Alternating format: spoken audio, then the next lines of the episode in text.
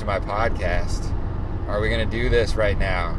Yeah, we are. We're doing another episode of this podcast thing. It is the Joyful Podcast.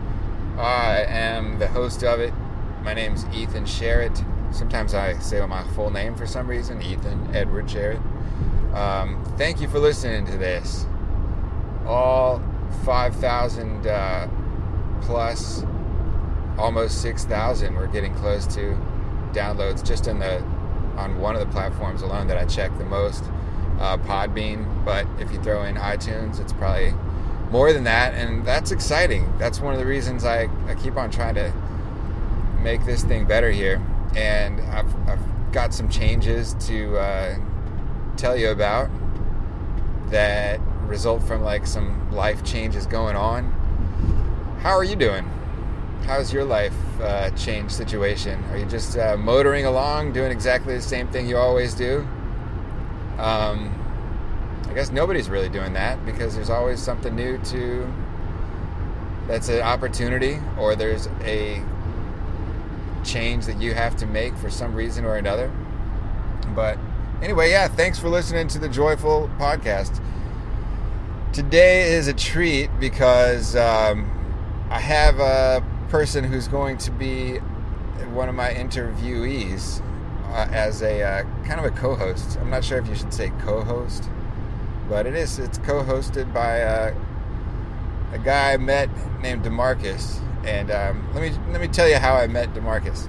All right, so a while ago, I think on the last episode, I let everybody know that of the things going on with me were that I really wanted to change careers. I wanted to change um, my function with that I had been doing for a long time, uh, real estate property management, and I did. I, I resigned from a job that was you know treating me really well. The people were great, but I wanted like I don't know. I just wanted to bite off a bigger thing. I wanted to be um, more progressive in the things that I could do and more creative.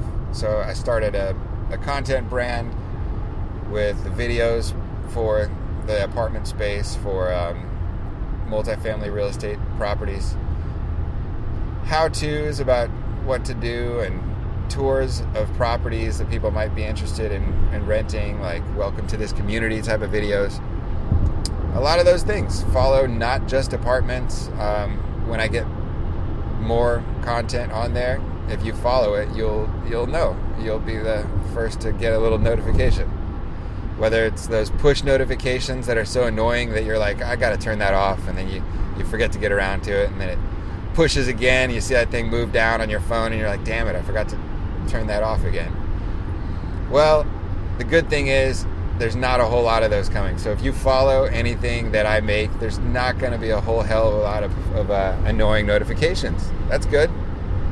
Um, so please follow not just apartments in addition to uh, anything uh, like in addition to the Instagram, there is a YouTube, not just apartments with no spaces, and a Facebook page. So please get on there and just see what uh, I've been doing and, and how you.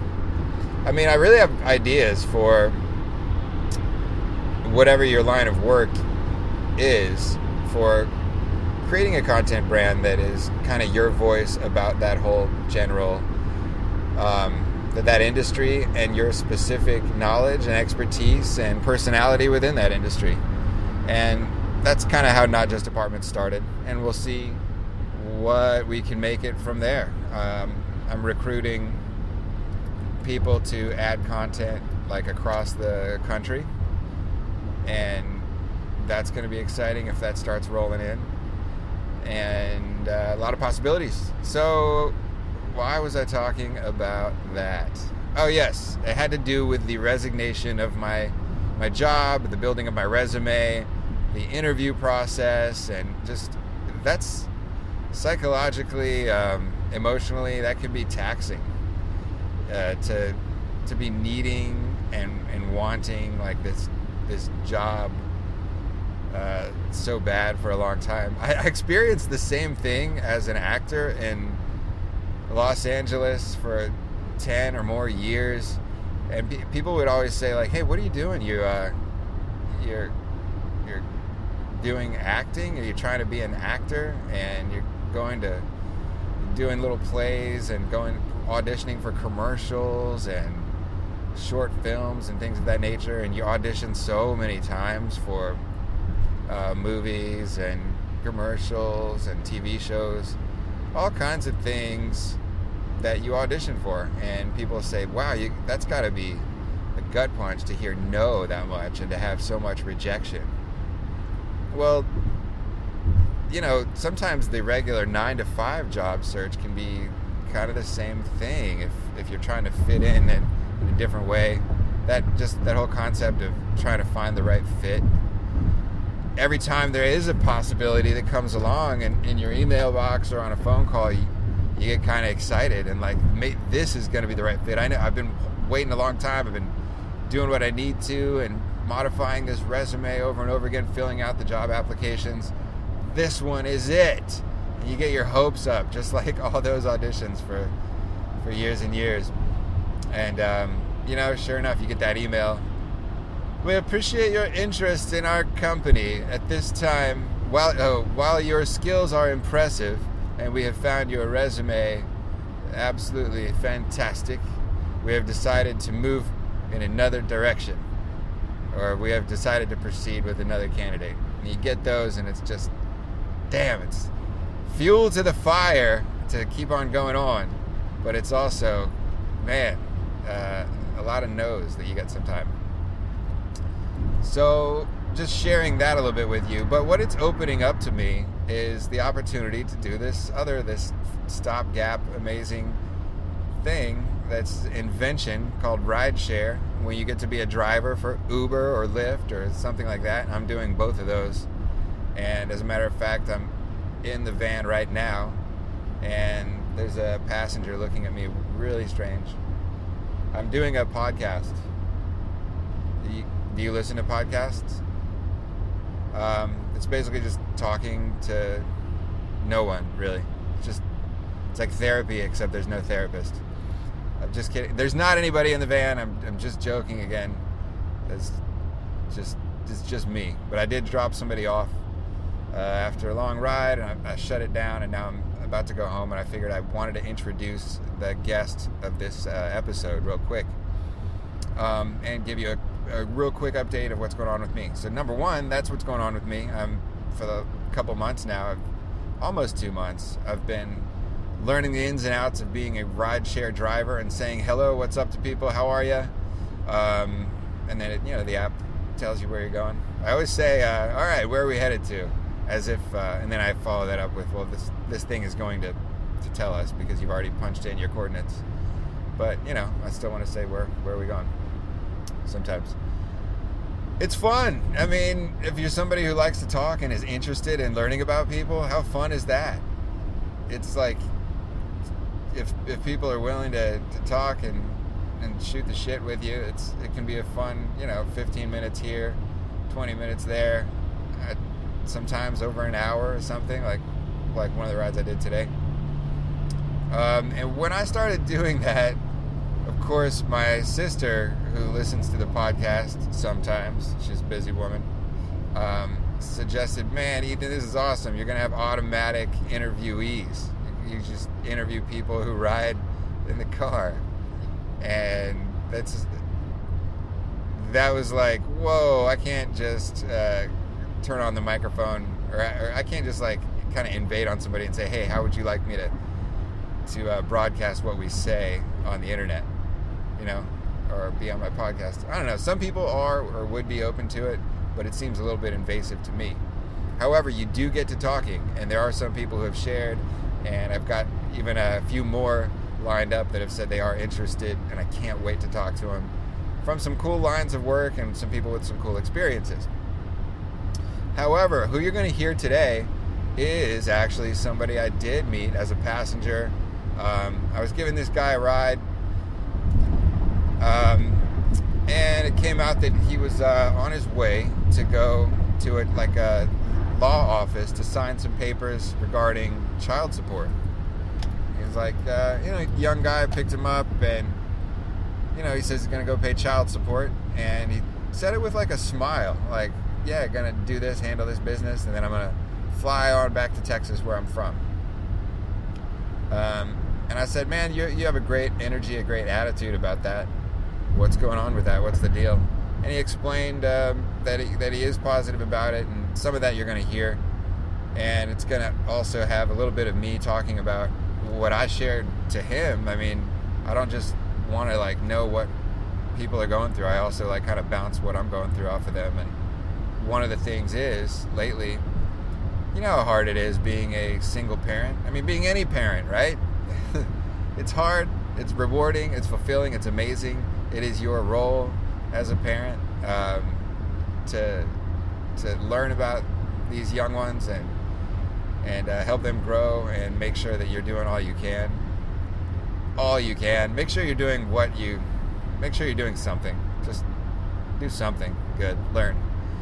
Uh, but uh, Jack, if you're listening to this years and years later, you are being a uh, a trying little menace right now to Daddy, and um, we have amazing times each day. And then there's also times that it's just like, buddy, I cannot focus with a bazillion questions uh, about about everything, and he, the whys, the eternal why, why I, I wish I could think of an example right now, but you can be crippled with a why sometimes when you're focused on something else. And um, somebody whom you love dearly, who you just explained well, were uh, driving in a car on the street because they make streets. Well, why? Why do they make streets? I don't know, so we can drive on them and uh, get to where we're going to go. And why? Um, well, you know, I mean, these whys can go on forever. So a friend of mine said, "There's they just get to the point, and I, since I've heard this, I tried it, and and it's just kind of like the way the world is. Well, because that's the way everything happened. I mean, there was a there was a big bang, a mysterious bang a long time ago. Now we are uh, we're all in this universe together, and and that's why. That's just the way it is. So that's what's uh, going on with the parenting and and all the the, the challenges and the, sh- the struggles of like little development, the little victories of doing amazing things. Like just like oh my gosh, when my son came up the other day to uh, up to the bedroom and he had gotten his own clothes on by himself and and the look in his eye because we've talk, been talking about that someday that's going to happen for over a year. I mean, almost on a daily basis. Every time uh, I'm putting his clothes on, say, you know, someday you're going to be doing this. All right, you want to take a shot at it? Take a crack at it. All right, all right. You can't do it right now. Um, I'll help you. You know, they find that sleeve hole, and and it goes on like that for a long, long time. And then all of a sudden, kid figures it out, marches upstairs and says, "Not only do you not have to tell me to do it. I did it by myself, and I did it with no help. I did it on my own initiative and with no help. And that smile, that proud smile, and endearing, amazing energy. He wants to, like, we want to please each other. He wants to please me, and that kind of feeling is just like amazing. And anytime there's a struggle, or uh, you see your kid tired or throwing a fit, it gets in your head a little bit. You're like, uh, is everything going all right? Get online and do research. Yeah, other kids are like that too. But um, yeah, at four, four years old, you want to take absolute great care and, and, give that kid the best chance possible to uh, have a good time and to to adjust and to enjoy enjoy life, you know, and, and get a lot out of it. Get a lot out of this life thing. And so for that reason, I always I've been trying to identify as as you'll hear when I talk to uh, the healer guy from the last episode later, um, on another episode, we're gonna have a follow up conversation. But some of the things knocking around in my little brain is um, I for a long time after like a separation, a family separation, you realize that there there may be places to forgive that you hadn't done. Um, there may be that you hadn't before. There may be places to uh, you know forgive not only other people but yourself for for things and um, because you you kick yourself about terrible situations every now and then and ultimately you start to see them as not terrible situations but just just the way the world is and and move move on go forward with it with love and identify choices that are made by ego and not by love not made by god not uh, not made you know for love for god for for the best of all interests and I, I was identifying like like child custody, for example. I mean, not for example, truly, I'm talking about child custody. We as parents, we, we want to like hold on to that. Not like I, I, I am not letting go of any custody at all because it's, it's, you know, my child, they're my children, and I want to make sure that you don't like hog all their time, that I get to experience them and grow with them just as much, and that I, I'm a part of their life just as much. Well, doesn't that smack a little bit of ego to you also? Like like me, make sure I get my time with them. So recently I had been wanting to just let go of that and say, I do, of course I, I do. And, and Ed, the healer, um, Ed Ratchford, the healer, he, he was a guy who's on the other side of that. He, he, he got through that and he said, yeah, I was it was a lot of my ego. I had to deal with it, um, but eventually my kids had to have a little less custody time with their dad and and more with their mother, just to make their lives balance out better um, from day from week to week. And man, when I realized that I need to make those types of decisions without an ego. Um, that's a that's a real question to, to ask yourself and to, to put it out there too like hey if this is needed uh, of course um, you know the situation being what it is i i want to spend all the time i can with my children or child in my case child. However if this you know if this four year old uh, mind development is tricky for him, if it's a challenge at all, like I, my my ego has to go out the window, and I, I need to say that you know whatever the choice is best for him. Now, how do you determine that at that point? Because you know, at three years old, four years old, whatever, or at any age, there's going to be times when it just seems like um, there's difficult times like not sleeping enough, uh, not napping, um, throwing tantrums, or something like that. When those happen, you're just like, huh? Is every is this because it's normal, or is this because you know, the kid needs to be in one place more? So I got into sharing that, um, my own internal questioning about that, with um, with this Uber passenger, uh, Demarquis um, talking about you know being being a father and and saying not only is it my ego, but I want to also make sure that any decision I make regarding like money or childcare payments, that's that's none of my business. I I will handle that and can handle that. However, even if I have to come up with more money, even if I have to have less time, if it's if it's the best for that kiddo, um, I, I, definitely want to be big enough to say, "Yep, I that is what it is too," and I and I just love everybody involved and want there to be nothing but uh, nothing but good vibes or all around, even if my vibes have to, if, even if I have more independence by myself. Um, so that's what I was talking to Demarquis about a little bit, and then we got into just uh, speaking of the parenting, he is going to tell a story about not having any parental influence in his life at all. At all. And so it's remarkable um, the kind of life he's put together for himself and the insight that he has about that.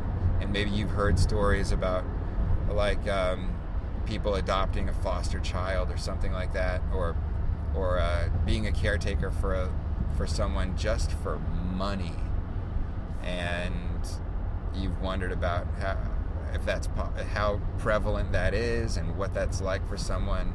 Well, Demarquis is going to paint a picture for you about that, and not only that, but he's a cool guy, awesome to talk to, and just uh, enjoy the conversation and and listen to it. Think about uh, what you can get from it. Um, anything else going on with me that I should share? Just that the job thing, driving for Uber, which is great. Is it a lot of money? No, it's not a lot of money, but it's a lot of, of uh, cool experiences, and it's a cool mindset for me to be in for a while to uh, just make the next step, like when it when it's possible, instead of cram myself and manipulate the words of a resume and practice an interview and and um, and try to get get get uh, take take take. I want to get this job. I want to, you know, yes, uh, yeah, I do. But I also want to just do what I'm doing and and give from the um, from a good place in the heart. Give. That's when you know you're you are you do have joy and you are full is when you can give. So I want to see what it's going to take for me to be a more of a giver and not uh, somebody who just wants a job with a lot of money. And uh, everybody's version of a lot is is different, but um, you know more, more money. It just seems so. After you've been focused on like I need I need more money because and so I need a job that pays the salary I need. Like after you focus on that for a while, it just starts to feel like freaking exhausting. Um, and it doesn't go away. I mean, everybody needs freaking money. Everybody needs to work. Um, but this type of independent, freelance, ride sharing, amazing technology app that there is uh, possible to do, it's been a really cool thing to enjoy. So talk to your Uber driver, listen to him or her. They might have something in common with you.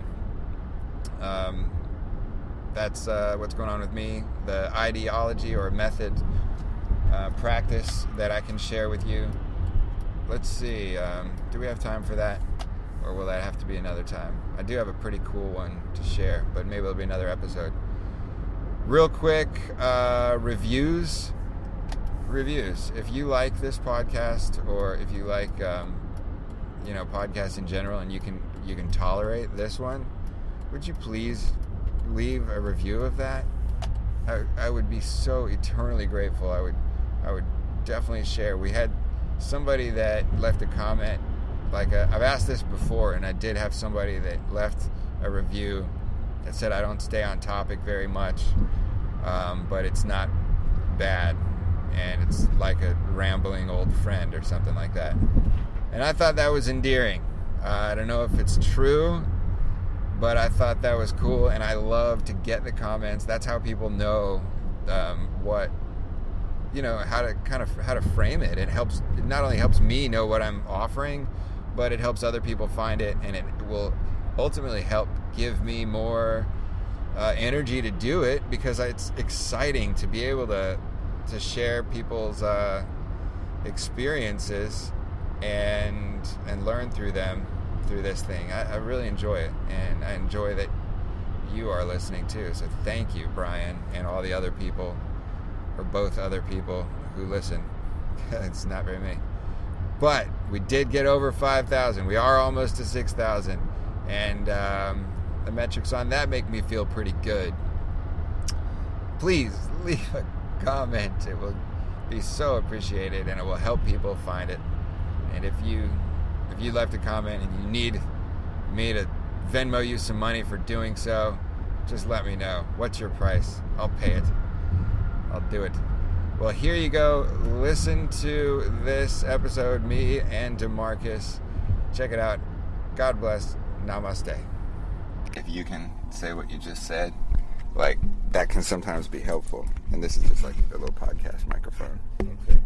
And uh, so I was explaining that uh, when you said you had this possible child support thing, you were willing to give money a lot. Right. Because for that kid. Right. It's a three year old boy, right? right. Yeah. And yesterday it had just crossed my mind that yeah, I just need to make sure that like sometimes that can be subconscious. We might be making those decisions subconsciously. Like maybe I don't want to give up any more custody because part of me realized that there's going to be this new thing I'm going to have to do. I'm going to file to agree to pay this amount of money and I'm not sure where i'm going to come up with that. Yeah, I mean, with that, man, it's all about we're all scared of what we don't know. You know what I mean? And if you always look deep into your mind, you're always going to see the negative. It's always the negative is always going to come first. No Yeah. matter how you look at it, you're going to look at the warning, the danger, Yeah. the worst possible outcome first. Because Yeah. that's how you move ahead some look- people don't realize that that's happening and they just think that's the truth. they think it's the So truth. when I when I kind of realized that, I was like, let me uh, address this and be like the bigger man about it, and make sure that I present this opportunity, even if it causes me to have to pay something. Let me just eliminate that from what I value right away.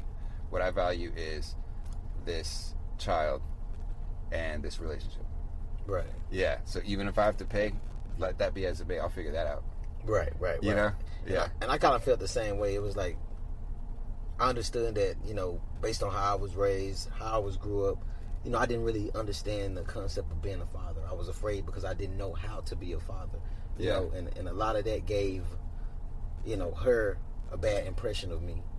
You know, but at the same time, in the inside, I was craving to learn. I was craving to understand in order to better myself to, to, to, to fit that situation of being a father Yeah. you know so you look at it kind of like yeah you're right you have every reason to fear me and to fear my you know what i could possibly do in this child's life but at the same time you don't know that i want to be Oh, because like the, what we think about a person that wasn't raised by a father or a mother is they're a loose cannon and they don't know how to be a parent. right right Dude.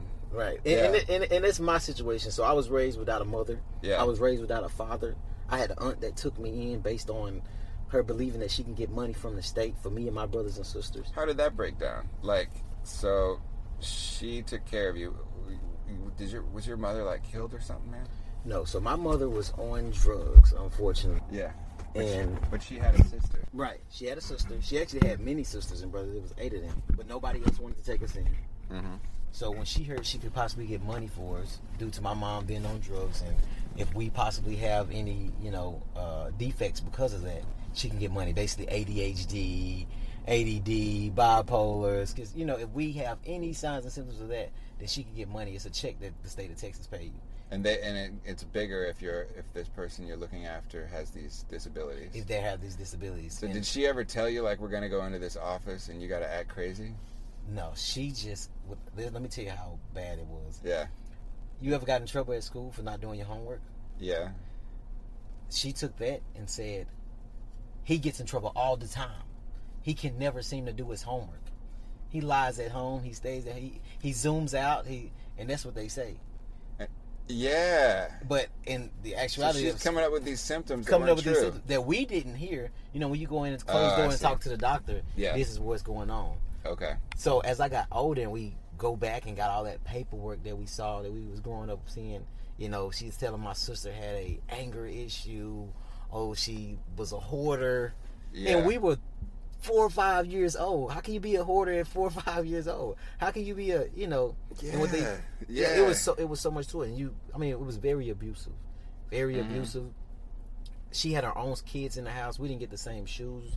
We'd wear, you know, hand me downs. We I didn't get to play sports at all. You know I mean? I didn't get to lead a house at all. I Would you say she was like a loving caretaker? I mean, it sounds like she was scrapping to get every every bit of um, income to help y'all out. But would you say she was like a loving person? I mean, are there like photos when y'all are dressed up in pajamas at Christmas time, or you know what, man? would she try to give you good experiences, or what? I'm 20. I'm 28 years old, Mhm. and I can't tell you a time I had a birthday cake. Yeah, You know, I could I couldn't tell you a time I had a birthday cake at all. Um, it was one of those deals All when right. I look well, back that at pretty much answers that question. When I when I look back at it now, it was and I I could try to find like you know good things in it. I was like, well, she took care of us. yeah, Oh, she at least we ate. At least we got to do this. Yeah. Even people in jail has a place to lay their head, yeah, and they have to be treated with at least some type of dignity, and they Yeah. have to be fed. yeah. So to me, it was like a jail. It was like a jail to the point that when I was arrested at 16, yeah. I felt more at home in jail and I did not want to leave. You had like a peace of mind in I had there. a peace of mind, and jail pretty much saved my life because I met a guy in there sitting for t- sitting, and he had tickets, and he was in, he uh, just retired out the Navy. And He convinced me to go to the military. Hmm. So what did he say? He said, I am in here for tickets. He said, I'm just in here sitting out tickets. He said, I got a house that's paid for. My kids get to go to school for free. He said, I'm retired. I don't have to worry about much. And he he, told me my situation. He was like full, full, Right. retired, everything. Right. Wait, he was in there for like traffic tickets. he didn't want to pay the traffic tickets, and he decided to just sit them out because at the time Texas gives like every two every two days it's worth two hundred dollars. You know what I'm saying? so he did, he did not feel out, he did not feel like paying for those traffic tickets. Yeah, yeah, yeah, yeah. But you crossed paths with them, and it ended up changing your life. right. All right. So immediately after that, I got out. I went to the recruiter. yeah. and I was still in contact with them. I was staying with them with my aunt at the time. Where I had to be there. She didn't know where I was, but when they found I was in jail, uh, she pretty much gave up on me, man. Like gave up on us. Like by the time I was 15, it was a wrap. My brother was kicked out the house So, at 15. So it, this was your biological brother, or this was somebody else who? This she was my bio- this was my biological brother. We had different dads, Yeah, same mother, but the same aunt. same aunt though. Okay. She raised us all, and he at the time was getting about to get a check from his dad who had died. Mhm. So she only kept him because he was getting a check when Mhm. he turned 18. Mm-hmm. But she ended up kicking him out at 15. Uh, She sounds like somebody who was gripped with fear and didn't know how to go on without just seeking like every dollar she could get.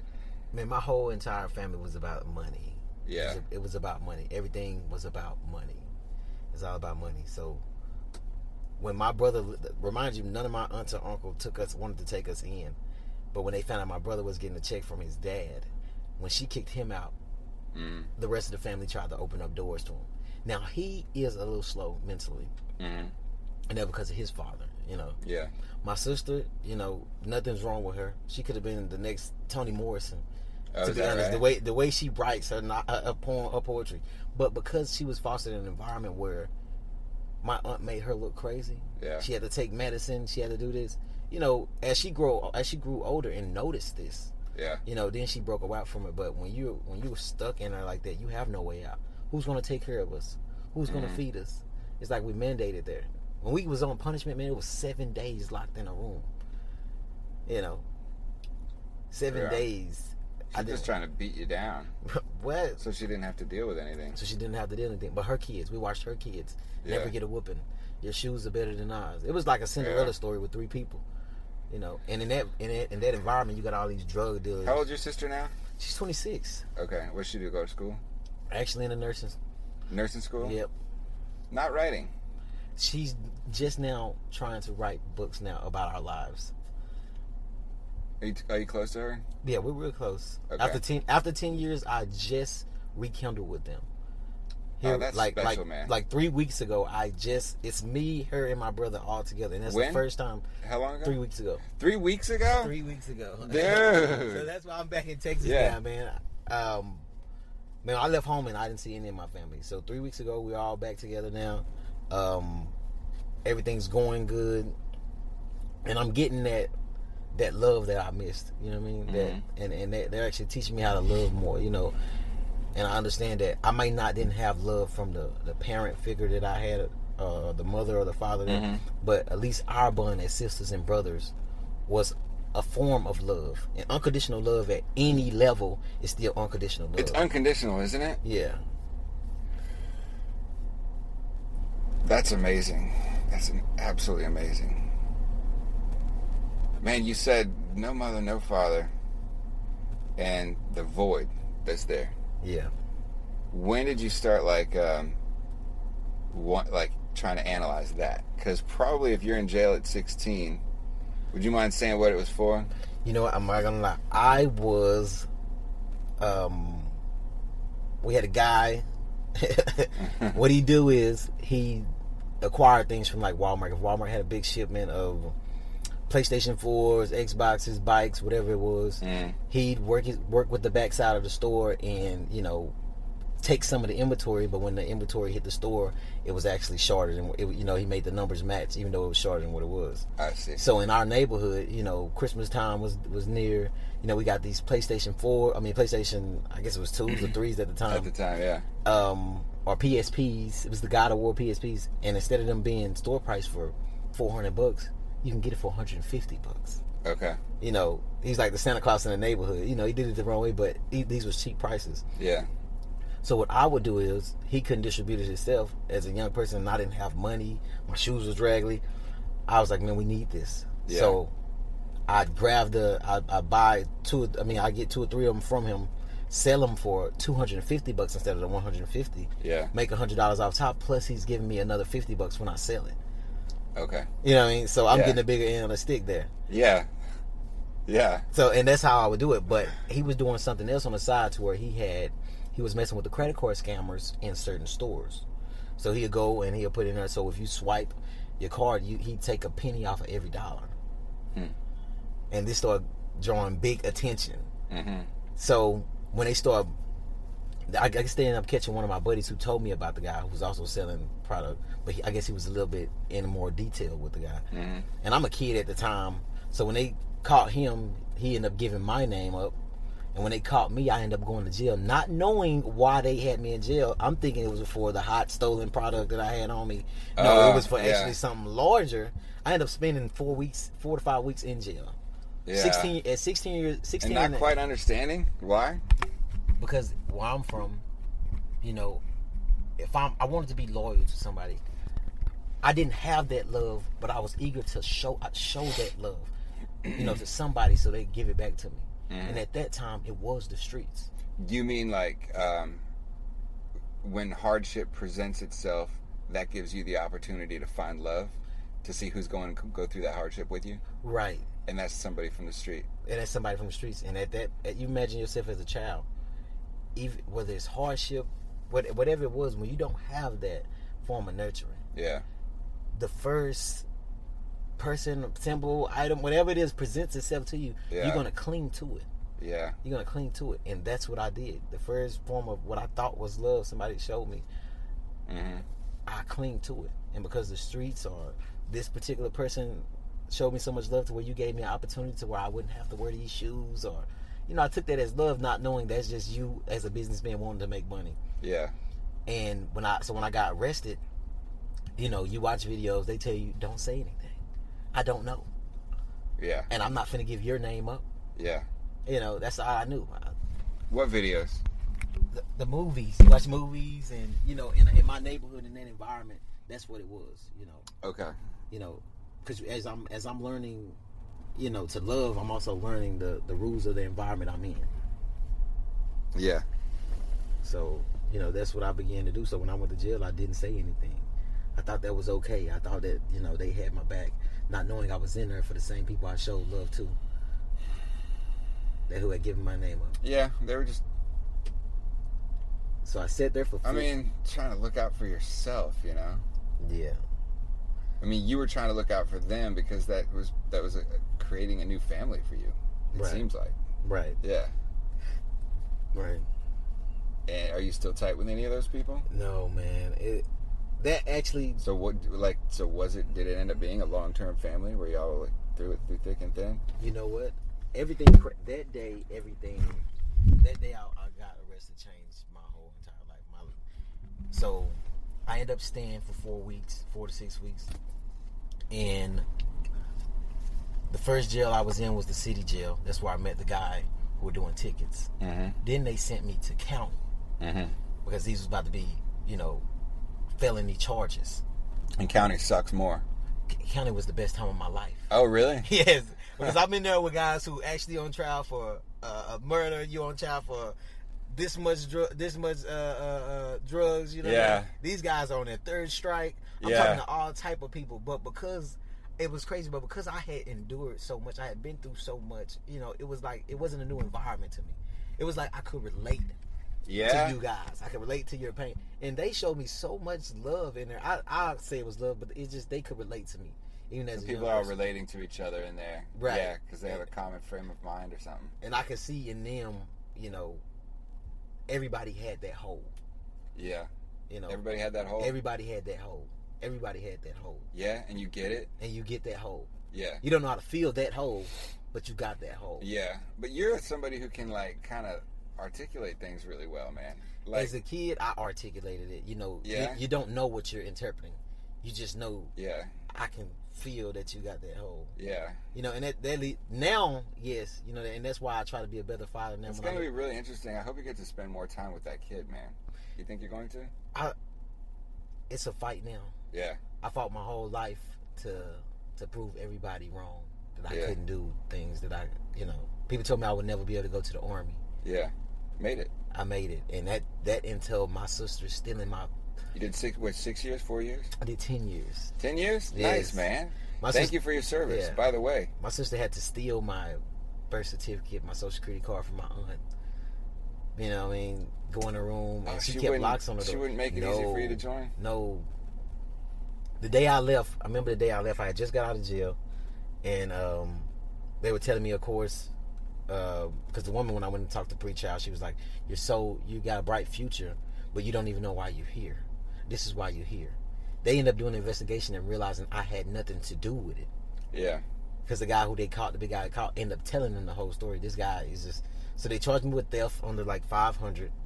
They wiped the, the actual charge away, telling me if I went to the military, you know, because I told him I want to go to the military. They're like, well, if you do this, yeah. you bring us a recruiter and you show us the paperwork you're going, this is null and void.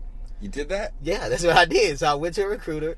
Um, he was working with me, and instantly when he saw what was going on, how my aunt didn't want to help me out, my grades are, you know, top twenty five percent of the class. You know what I mean? Yeah. Yeah, I'm doing all these good things, but he couldn't understand why she wouldn't want to help me.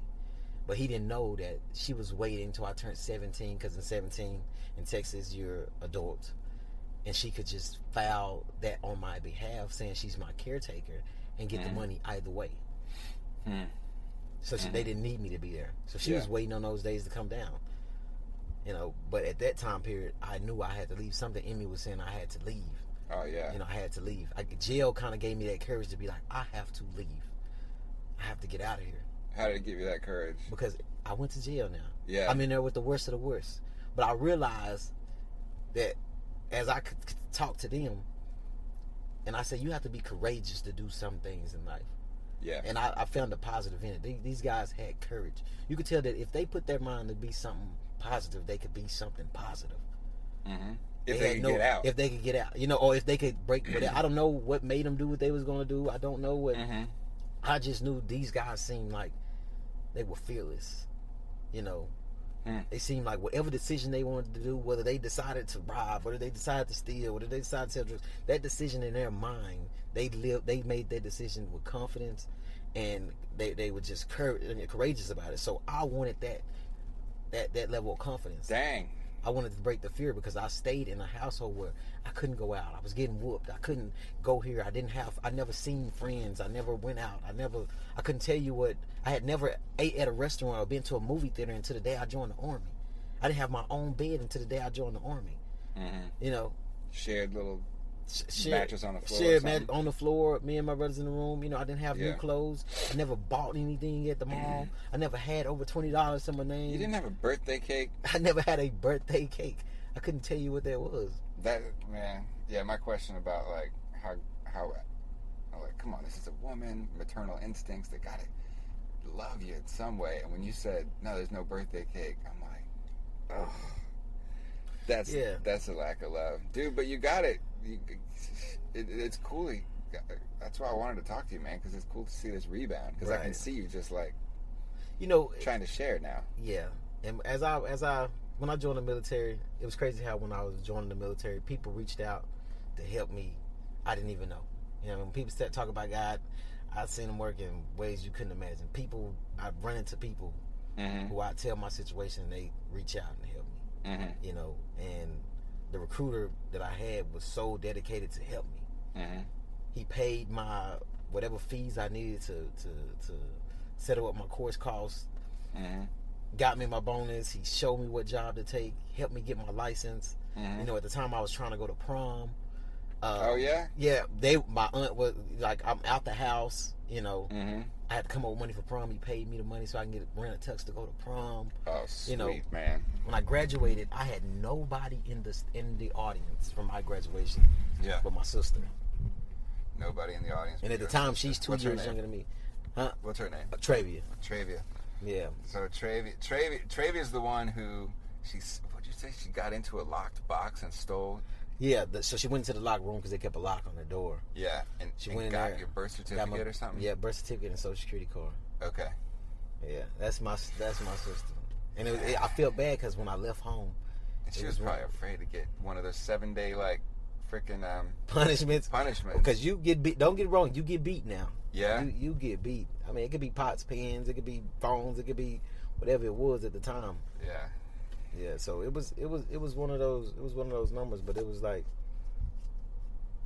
after a while, after growing up with it for so many years, you're used to it. Mm. It's like a person being in jail. You you begin to get um, what's the word? Uh, constitutionalized. I mean, uh, institutionalized. institutionalized. Institutionalized. Yeah, So we that's how I grew up part my whole life. institution. That is a scary freaking word, And man. and that the way I grew up stuck with me, whether I wanted it to, almost my entire life.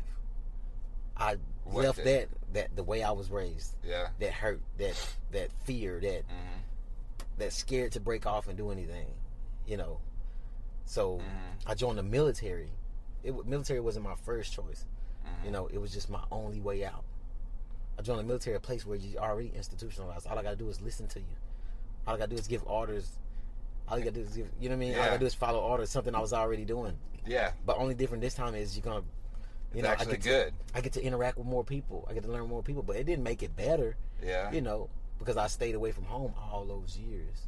I left. I tried to change who I was, but couldn't ch- change who I was because of the source that it came from, and that was from that hole. Yeah. You could do anything in this world, but if you don't have the love, then you Yeah. don't have that glue to it. You know what I mean? Mhm. You can make. I made a bunch of money. I, I because of that anger, because of that that fuel. I was searching for something, but didn't know what it was Yeah. as a kid because I, I don't know now. I know what it was, but back then you're searching for stuff. and it Mhm. causes you to, you, you know, what I mean, yeah, I excelled at, you know, getting this award. I excelled at getting this promotion faster than anybody in my class. Yeah. By the time I was Really? 21, I was I was an E6 in the army. It's only nine ranks. Yeah. Joined at 17. You know what I mean? Yeah. I was running 3.4 billion dollar uh, contract operations in Kuwait. You know what I mean? I was already doing Where that. did you? Was that on deployment? Yeah, that was no, that was a that was, that was actually a, it was a special assignment for me. But I deployed. I went to Afghanistan, Iraq. Yeah. you know, because of, but I like it because so much that I had went through that hurt, I could relate to people, and because I could relate to your hurt, you Mhm. know, just the amount of care I could show you, Yeah. it was almost like a healing to you, but I'm still hurt. You know, so uh, once again, I began to show people love, but not receive it. So it kind of makes you even that more of a bad person inside. So even with women, I I resented not having a mother for so long. You know, I didn't know if I could trust women because I couldn't trust my aunt. So I wouldn't. I was never in a relationship. It was one of those quick, quickie goes. Yeah. Any sign I seen that I didn't like, Yeah. I was out of there. I was feared. I, I, I feared it. I run it. So even with the mother of my child, great woman, amazing woman, hmm you know, but just a little bit being young and I saw something I didn't like. I was mm-hmm. so used to running. Yeah. You know, even when I was, I realized that my whole life I ran. I ran from home. I ran from the hurt. I ran from the pain. I ran from that. But sometimes going through it, Oh man. going through it is what makes you stronger, not running from it. Because no matter how far I ran, Yeah. it still was there and it got worse and it made the trail even mm-hmm. longer and harder when i turned around and had to go the other way so as a father yeah i did some things. I didn't know if i wanted to be a father.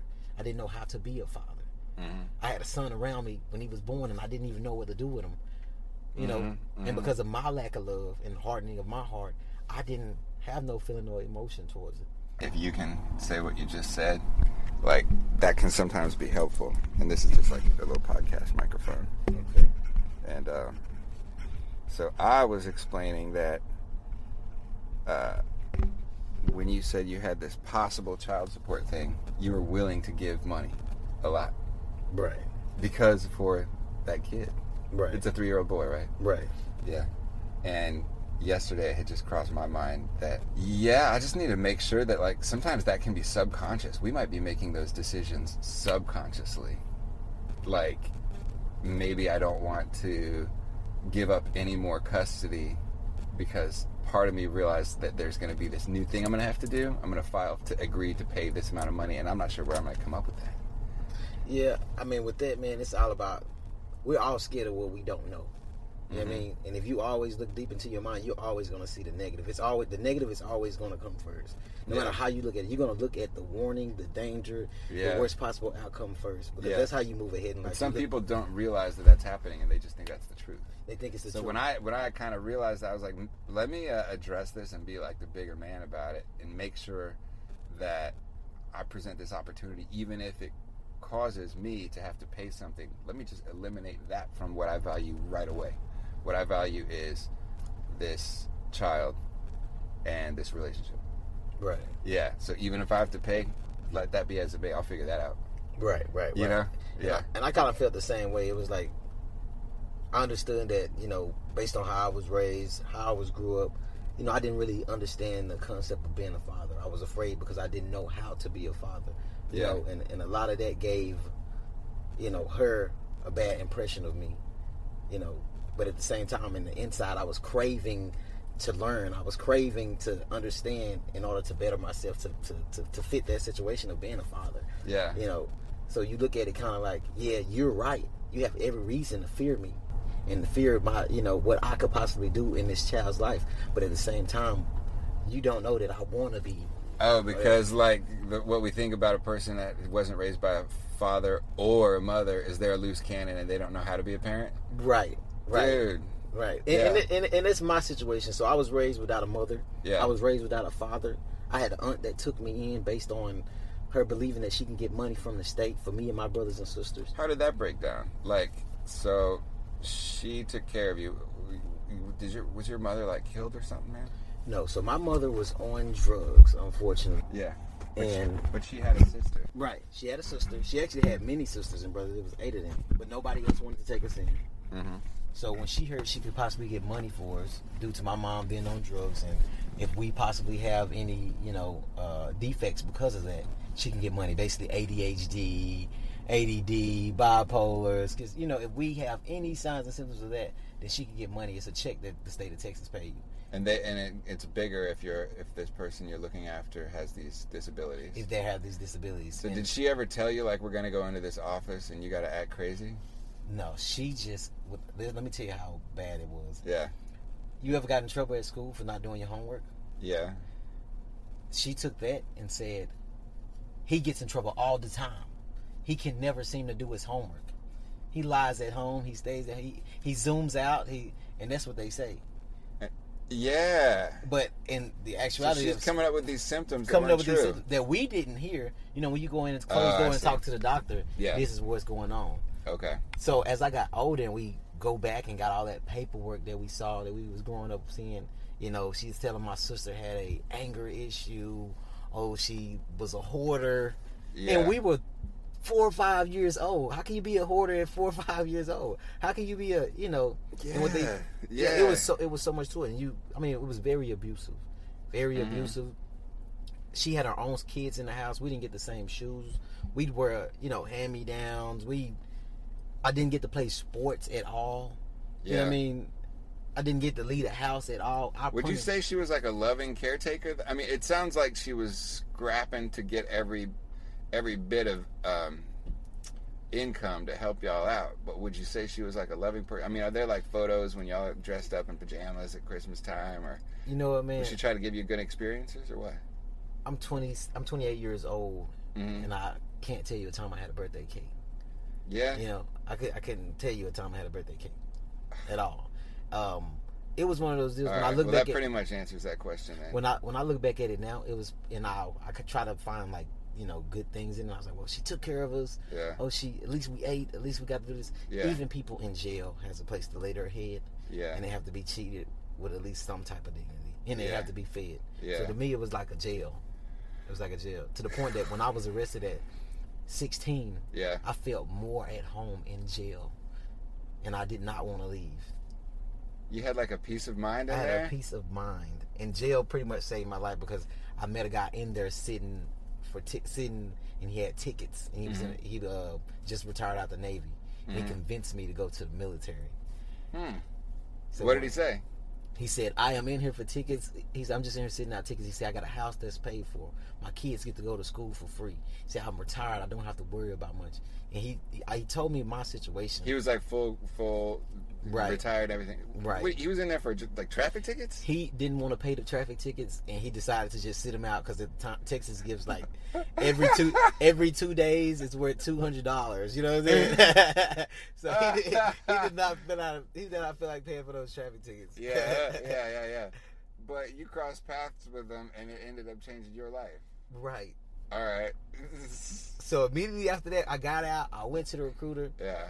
and I was still in contact with them. I was staying with them uh, with my aunt at the time. Where I had to be there. She didn't know where I was, but when they found I was in jail, uh, she pretty much gave up on me, man. Like gave up on us. Like by the time I was 15, it was a wrap. My brother was kicked out the house So, at 15. So it, this was your biological brother, or this was somebody else who? This she was my bio- this was my biological brother. We had different dads, Yeah, same mother, but the same aunt. same aunt though. Okay. She raised us all, and he at the time was getting about to get a check from his dad who had died. Mhm. So she only kept him because he was getting a check when Mhm. he turned 18. Mm-hmm. But she ended up kicking him out at 15. Uh, She sounds like somebody who was gripped with fear and didn't know how to go on without just seeking like every dollar she could get. man, my whole entire family was about money. Yeah. It was, it was about money. Everything was about money. It's all about money. So when my brother, remind you, none of my aunts or uncle took us, wanted to take us in. But when they found out my brother was getting a check from his dad, when she kicked him out, Mm. the rest of the family tried to open up doors to him. Now he is a little slow mentally, Mm. and that because of his father. You know, Yeah. my sister, you know, nothing's wrong with her. She could have been the next Toni Morrison.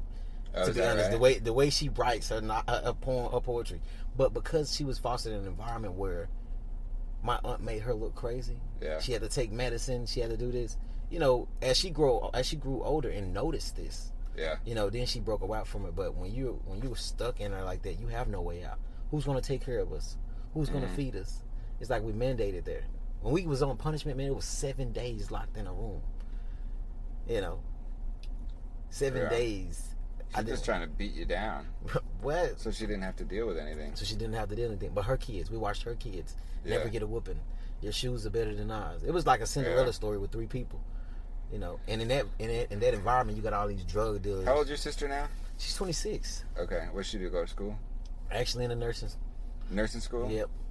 Not writing. She's just now trying to write books now about our lives.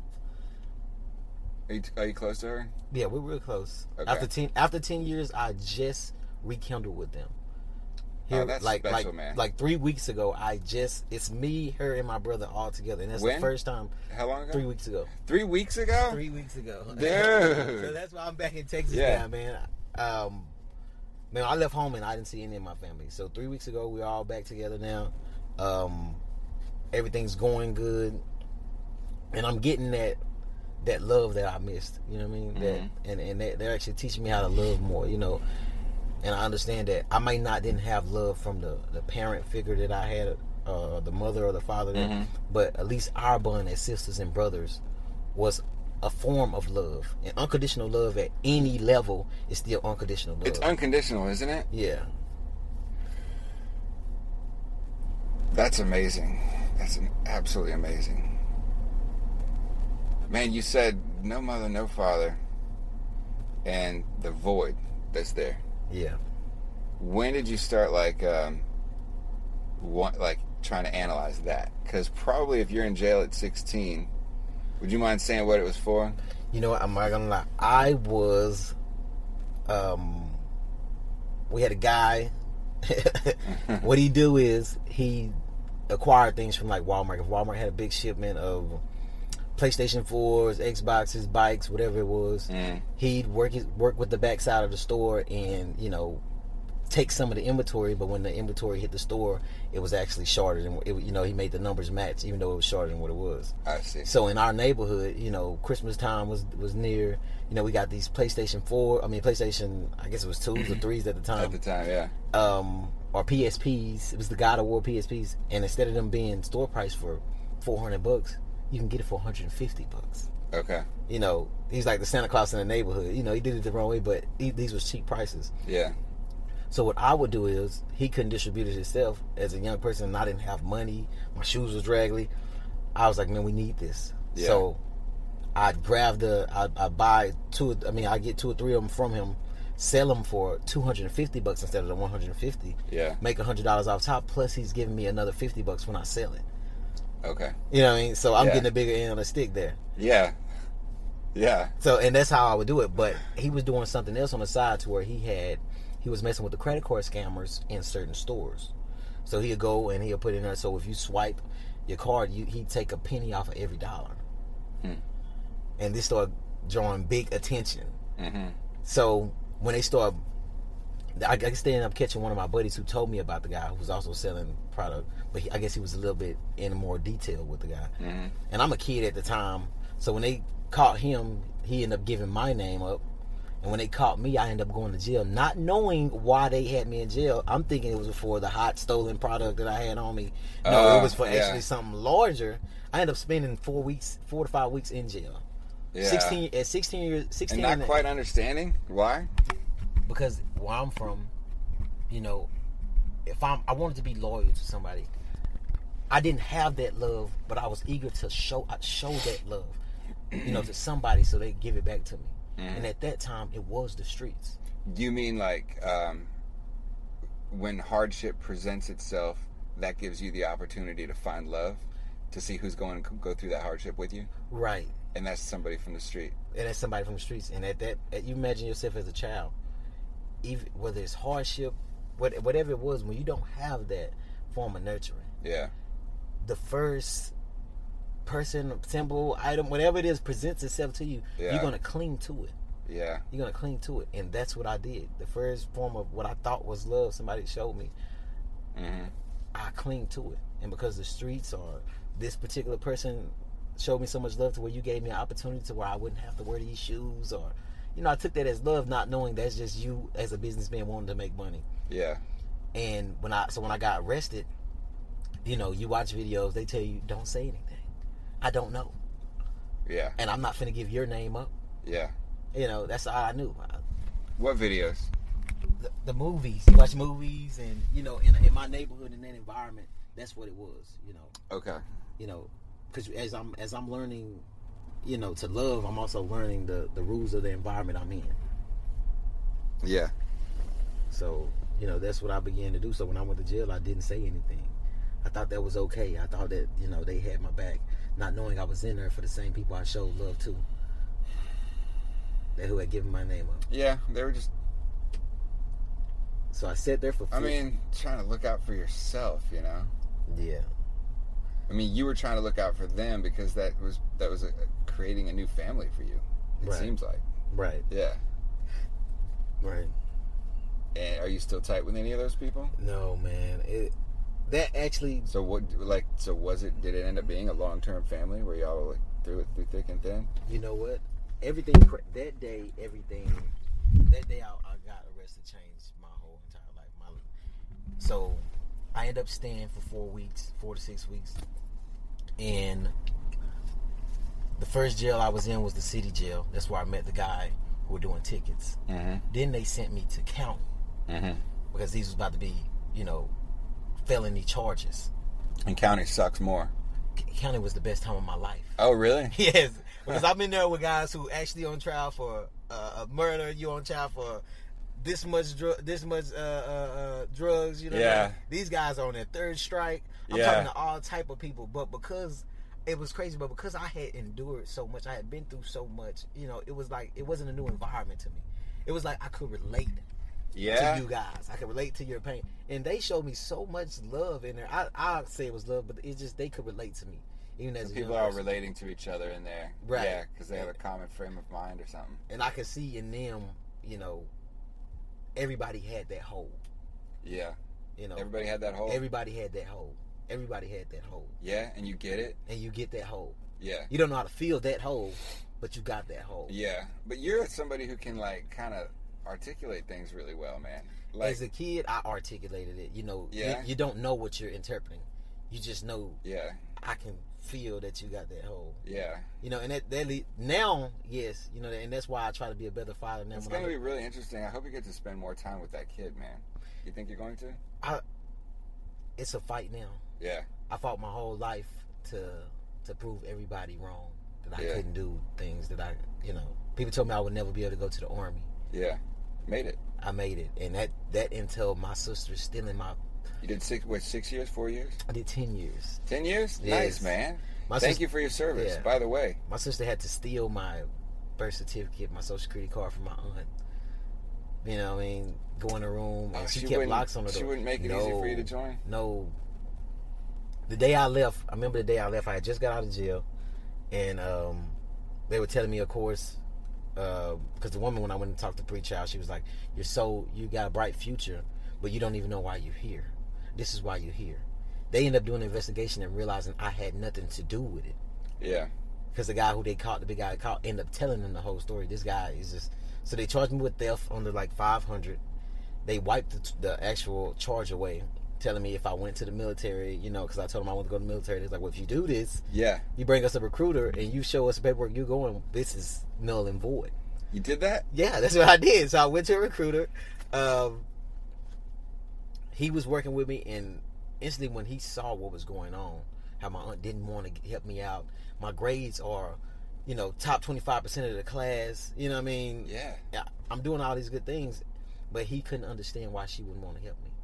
But he didn't know that she was waiting until I turned 17, because in 17 in Texas you're adult, and she could just file that on my behalf, saying she's my caretaker, and get the Mhm. money either way. Hmm. So she, they didn't need me to be there. So she Yeah. was waiting on those days to come down. You know, but at that time period, I knew I had to leave. Something in me was saying I had to leave. Oh yeah. You know, I had to leave. I, jail kind of gave me that courage to be like, I have to leave. I have to get out of here How did it give you that courage? because I went to jail now. Yeah. I'm in there with the worst of the worst.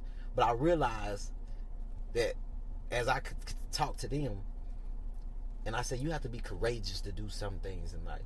Yeah. And I, I found a positive in it. They, these guys had courage. You could tell that if they put their mind to be something positive, they could be something positive. hmm If they, had could no- get out. If they could get out. You know, or if they could break whatever. I don't know what made them do what they was going to do. I don't know what. hmm I just knew these guys seemed like they were fearless.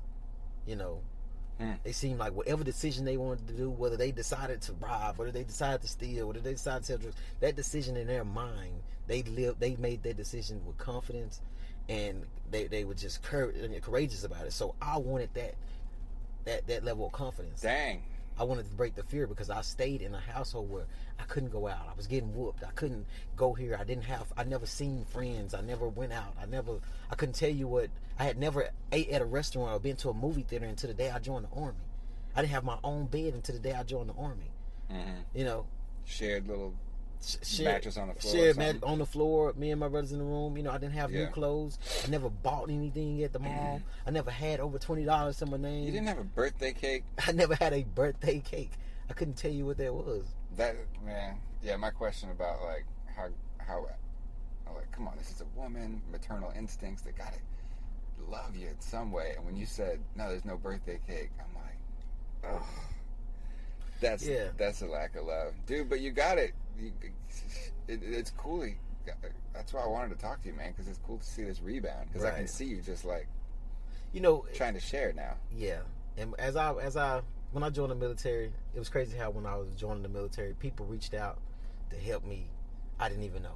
You know, when people start talking about God, I've seen them work in ways you couldn't imagine. People, I've run into people Mm-hmm. who I tell my situation, and they reach out and help. Mm-hmm. You know, and the recruiter that I had was so dedicated to help me. Mm-hmm. He paid my whatever fees I needed to to to settle up my course costs Mm-hmm. got me my bonus. He showed me what job to take, helped me get my license. Mm-hmm. You know, at the time I was trying to go to prom.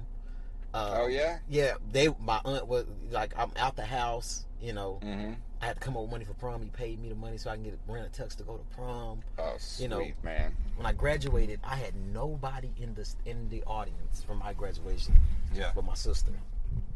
Nobody in the audience. And at the time, sister. she's two What's years younger than me. Huh? What's her name? Uh, Travia. Travia. Yeah. So Travia, Travia, Travia's the one who she's. What'd you say? She got into a locked box and stole.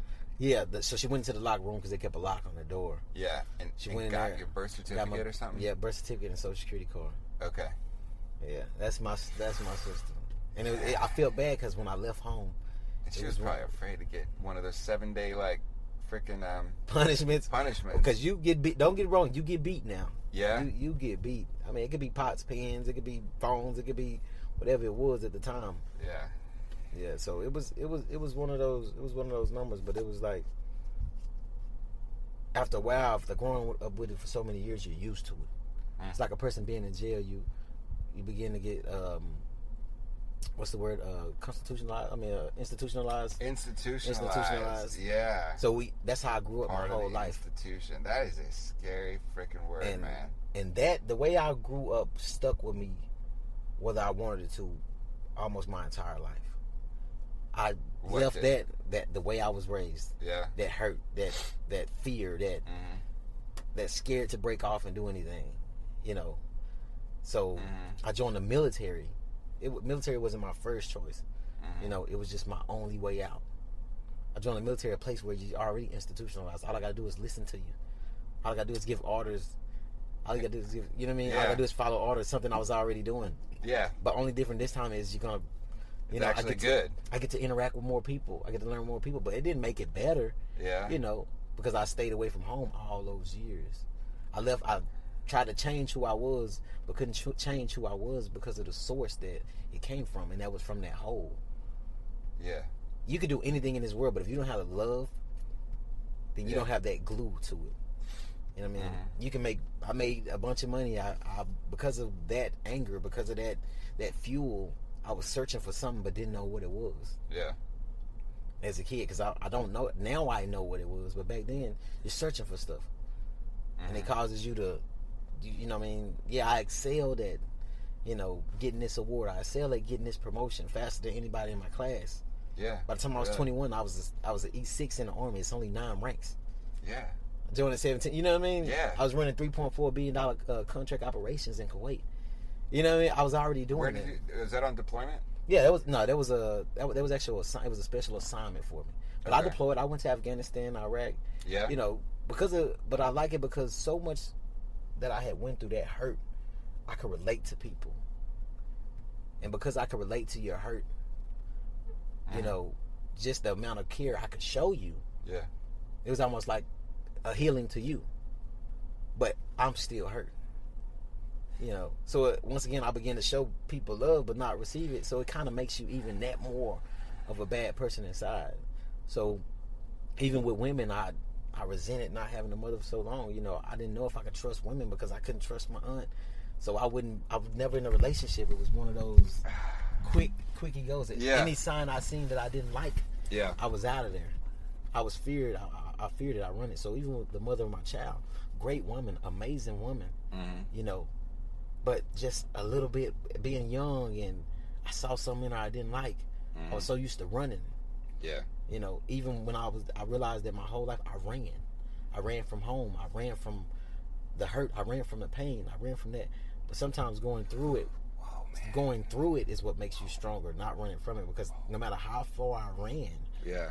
it still was there and it got worse and it made the trail even mm-hmm. longer and harder when i turned around and had to go the other way so as a father yeah i did some things i didn't know if i wanted to be a father i didn't know how to be a father hmm i had a son around me when he was born and i didn't even know what to do with him you know Mhm, mhm. and because of my lack of love and hardening of my heart i didn't have no feeling or emotion towards it Oh man. Yeah.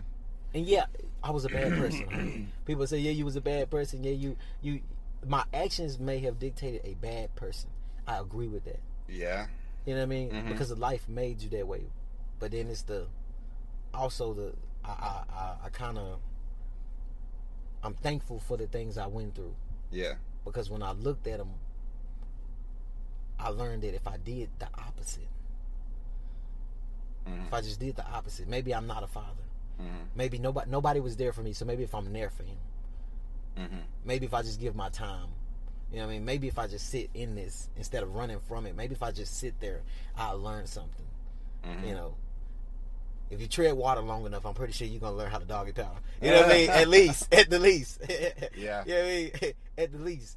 So, as I left the military, and life went downhill even there because I felt empty. I felt empty. There's no place I went in the world that I felt at home or I felt peace. There Oh, wasn't yeah. an amount of I thought you would have people from like your unit that were like really com- uh, like tight with or no. Man, the army is It a does keep you business. moving around the, army, the army is a business. It's a brotherhood, but it's a business. Yeah. you know, people think when you think the army, you think one person running a system. No, it's a system of people Mhm. that are going through what you're going through. Mm-hmm. People who are courageous to fight for something, even though they don't have the strength to fight for themselves. You know, Yeah. people don't understand that. A lot of people in the army, you got to have a certain level of, of, of courage and a certain level of, of, messed upness to be there too. You know. Mm. Nobody just says I'm going to fight for a country I don't know. Yeah. You know? yeah, I like it. I like it when like I like it when ex football players will say a similar thing about football. Like, you, there's got to be something slightly wrong with you to want to slam your body against other people as hard as you can. Right. No, It's I like- got I got like this there's got to be something. Yeah, I got this level of pain in me. I don't know how to deal with it internally, so physically, I'm Yeah. going to fight something. You know what I mean? I'm gonna lose it Yeah, yeah. And the military is like that too. I mean, there's so many stories in the military you don't know. One of my closest buddies robbed two HEBs, got 99 years. You know, another buddy of mine felt like he wasn't enough for women. You know, it just wasn't. End up catching uh, some type of assault charge with her, caught 15 years in jail. Man. You know, I seen people. I knew While five active guys. duty? Right, I knew five guys who committed suicide. They wasn't Uh, strong enough. The the the battle in the That's that's tough. yeah, the man. battle in the army was it was the same thing. It was like I didn't I left home to be close to people who were going through what I was going through, Yeah. and even some of it was worse. yeah. Some of it was wasn't as bad, but we all took it the same. It affected us the same. And if you're not strong enough, yeah. then it will kill you. You know what I mean? Or it will take you down. You lose your when you lose your heart, you lose your soul, you lose the life. Mhm. And it's a lot of people that that's doing the same thing. You look at you look at the, the the ratio of how many fathers are actually in their kids' life. Mhm. You know, they're not there because most people are going through the same deal. They're they're afraid, they're scared, they don't know how. You know, so you run to the only level of comfort that you got. You know what I mean? So Mhm. and whether that's an abuse, whether that's a drug, whether that's a addiction, whether that's a lifestyle, whether it's a job, Yeah. that's where they seem to go to. You know? Yeah, they do. And, and most people don't know how to comfort comfort you. They don't know how to be there for you, and they're scared. Mhm. They that that fear of danger, that fear of getting sucked into that black hole, Mhm. is, is is is what most people fear. Being Yeah. around you. Yeah, I'm just saying, like if you, you know, same thing with my baby mother. You see me as this person. Mm-hmm. You know, I really need your help, Mm-hmm. but you don't know how to help me. I don't know how to be a father. Mm-hmm. They're the same. I'm afraid Okay. of mess. I'm af- I'm afraid. You afraid. Yeah. They might be different things, but that fear is there. I see. You know what I'm saying? That, that fear is there. All You know what So what I was saying, like my ideal for you, you made it seem like there's absolutely no way, like she's committed to making the court dictate for you what uh, you're gonna have to pay for child support. She's not. She's not because at this point, the person that you knew, yeah. the person that you saw, Yeah. on the on the out on the on the, on the external part of me, you know, that's what you're going. That's what you're basing it off of. Yeah. That's who you fear. You know what I mean? You, So, you- so you- she's afraid of that. yeah, you, you're afraid of that. Not you, not that you ever knew me. Mm-hmm. It's just the person I was. You know, I didn't want to put up with you, or I didn't like this about you. I left. Yeah. You know, now you have a certain feeling towards me. You don't know me. You know what I mean? You don't know me. Well, I hope these people can help you figure out like some way to just move to the next step quick. Because Yeah, because she's like not- you she's just not want to get there, so you Right. know what to do. Like you're gonna be able to handle it, man. You handled freaking prison. Right? You uh, handled the army, and uh, just remember the confidence from those dudes, man. I hope some of those guys that like were I don't know, that helped you get that courageousness in there. I hope some of those guys got out, man. You know what, man? I hope so too. Yeah. yeah. I hope so too, man. If, if nobody else, I know the guy who was sitting out, sitting out there for tickets. I know he was pretty much all right. he was the, he was the most impactful. Now, if I ever go back, it, it'll probably be to sit out sit out tickets because it may be another me in there. You know what I mean? Another you in there, Yeah. dude. Maybe I mean that's why I make these things. I've been making these for like two years, Um, Right. But because, and my sister really encourages me to do it because, like right now, I'm like between jobs. My income has me very, honestly, like staving off being terrified every single day right. about how I, I, I'm not making enough, and not only that, it makes my me question like the decision that I made Right. all right, to like resign from a job. So it's like a transitional thing for me, and I haven't been recording the podcasts that much, even though I did one yesterday with this like kind of healer guy. Um, but my sister tells me, dude, everything somebody's saying, there's somebody that needs to hear that, Right. and so I'm a, I kind of I li- I just like that phenomenon. I like Right. that thing of that when people share, and so hopefully somebody needs to hear this, man. So Yeah. I, so I've been around my kid the whole time uh, since before. I mean, I went to every doctor's appointment um, with my ex-wife. I'm pretty sure every single doctor's appointment. Isn't that crazy? Right. So like all it like from then on. So do you have any like questions from uh from a, a, a dad, you know, from another dad, You know, um, or anything you want to know that I'm scared of or that I didn't that I messed up? No, it's it's. I know that you know, I've, I've after assessing myself, after assessing life, you know, and I've always tried to at least FaceTime or call in.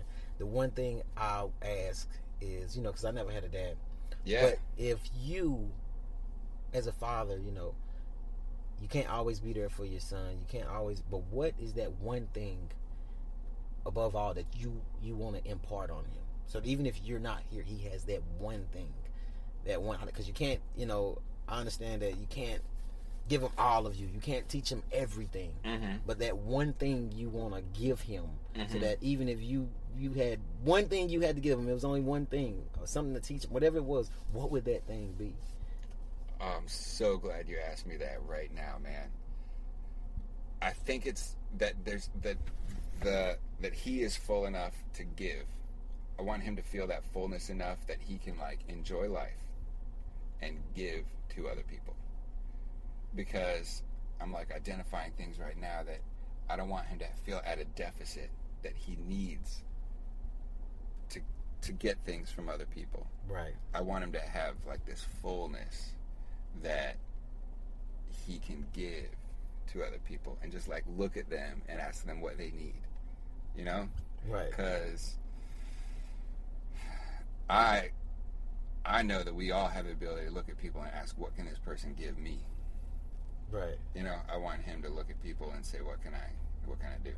And you you know what I say that because I was on a, you know, I ended up finding Christ. I, I changed my life, and one of the things I learned, you know, is that what you're talking about is is is the definition of love. And most people don't understand what love is. Love is a sac- self-sacrificing act for someone else. When you put yourself, ab- you don't think of yourself. Yeah. You're all about helping or, you know, uh, uh, being there for someone else, regardless of what it feels like to you Yeah. regardless of what it's saying in your mind, you know, but actually sacrificing yourself for the benefit of others. So- and people and people when they think about the story of Jesus, it's the same. He sacrificed himself. Well, he died. He sacrificed. What did he sacrifice? The whole story about him is how he expressed love to others, not putting himself first. Mm. So he died sacrificing himself so that you have an example of love. Mhm. Love is a self-sacrificing act. Everybody bases off of emotions, feelings. Mhm. No. So when you say your son is able to give, he's able to give. He feels full because he knows that. And I had to learn that everything I've been through in life, it wasn't for me. It was that it was so that I could learn how to give what I had, and what I had was the ability to endure the struggles that I've been through, the things that I had to overcome, the things that I didn't know hmm those things are for somebody else. Somebody else needed to hear my story. Somebody else needed to hear how I made it. Somebody Mhm. else needed to hear that because those, if I'd have heard me when I was that age, then I would have learned that long as I gave love and wasn't focused on me, me, me receiving love, Yes. then I would have got it when I gave it. Yeah. And people don't understand that, you know. Yeah. Oh yeah, man. We get insecure, and then all of a sudden, uh, so what do you think about enjoying life? Do you think that's important? I mean, And what does that mean to you? Like you said, when you feel full, Yeah. when you feel like that, then you feel at peace. You Okay. feel that joy. Yeah. You feel that enjoyment. I mean, it's two type of enjoyments. You can go out there and try to. It just depends on what you feel like enjoying is. If you have, Yeah, to, if you yeah, yeah. enjoy yourself, but that feeling fades, Mhm. and you need more of that to do that, then that's not enjoying it. You're seeking a feeling. You're seeking a high. Enjoying life is doing something that naturally comes to you. Hmm That naturally, you know, is it's a natural feeling that can't nobody take away from you. Yeah. So doing what you enjoy is, I think we all. That's why I say it's, it's deep because love is what you enjoy. I don't care who you is. When you deep, search within yourself, it's a part of you that you try to bring out of you the most. Okay. Everything else in life is going to come down on you. Everything else, whatever it is, it might be a distraction. It might be something you're going to have a bad day. But there's no feeling like that feeling of love. I enjoy love. You enjoy love. That's that enjoying. That enjoying. Yeah. And why, when you do that, other things begin to happen. Other doors begin to open up. Yeah, Mhm. you're gonna have fun doing it. You might meet this person who does this. The things that you seek the most in life comes from that seed of love. hmm You know, Yeah. You can't really put. You, you know what I So mean? you're It's- not like, uh, oh, I'm good. I'm I, I'm good as long as I get to do the following activities no. or eat the following foods. That's my enjoyment of life. No, It's the love. it's the love. Because I could go right now. I could go anywhere in the world. hmm I, I've been everywhere. You know, Yeah. I've, I've done everything. I've I had the cars, RD-8 sevens, uh, Jaguars. I had those. Yeah. You know, young a young man in the military. Yes, I was making Yeah, yeah, lucrative yeah, money. Yeah. Constant deployments. I had, you know, I, I you know, hate to say it, women. I lusted. Mhm. I was able to do and get what I wanted. You know, but Mhm. at the same time, I, that's when I realized that that's a void. No matter what I wanted to do, no matter what I tried to accomplish, even though I accomplished it, I didn't feel full. So you don't feel like like like hooking up with women, like a lot of them. I mean, man, I love hooking up with women. Um, you and me both. Um, and fast cars and stuff. Those things are fun. Like, what about enjoying those things and being like, yeah, life is a gift. Like we're supposed to experience life. But you gotta understand it like this. This is, you know, I hate being biblical, but I'll break it down to this point. Stop talking right. about the now. You hey, gotta do so what, so no, do no, whatever speaks so to you. Yeah. so when they say nobody's equal from another, right? No Yeah. sin is greater than another sin, right? Yeah. So that means nothing you do is is no different than what I do. yeah. A, a, a person who smokes crack, we look down on them because you're destroying your life. You're this, that, and third. hmm A person who robs or whatever, whatever they do, is is them. hmm People do things to take their mind off of the reality, to not go through whatever it is in their mind, so they can not worry about the feeling of the things they're going through and replace it with another feeling. Yeah. Sometimes Sex, it's sensation. right? That yeah. sensation. Sex gives you a what? High, right? yeah. Drinking takes you out of to, to another zone, to another high. hmm Partying, seeing things, it's a feeling. It's Mhm. a it's a feeling. Something that is temporary. Yeah. You know, so it doesn't matter what it is, what you do, everybody's doing it. So when you say enjoying life, seeing life, you, you, you're, you're kind of hunting feelings. You're hunting that high. hmm When the answer to everything in life has always been as simple as one word. If you have love, though, If you had love, yeah, if you show love, and then it doesn't really is. matter what you're doing, right? Right. All right, let's see if this thing will take a picture of us. That's interesting. So, and you didn't have like the um the dad to uh dude, I don't look very good in this. Let's just smile. I'm just kidding. Um, handshake. Yep. Damn, I turned it off. Cool. Um, there's more to say. more to Yeah, say. it But that is. thing was that thing was really interesting about um, enjoying like life and the things because uh, there's a lot of fun activities, man, and you know people go fishing with their dad, watching football games. Like me, watching Right. football games with my dad was really fun. Right. Um, when he took us fishing, it was really fun. And damn, you never did any of those things.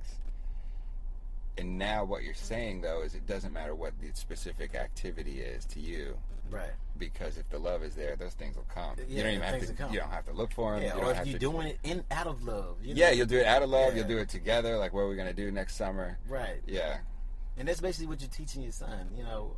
yeah, You know. I want to do these things with you, for you, so you will feel this way.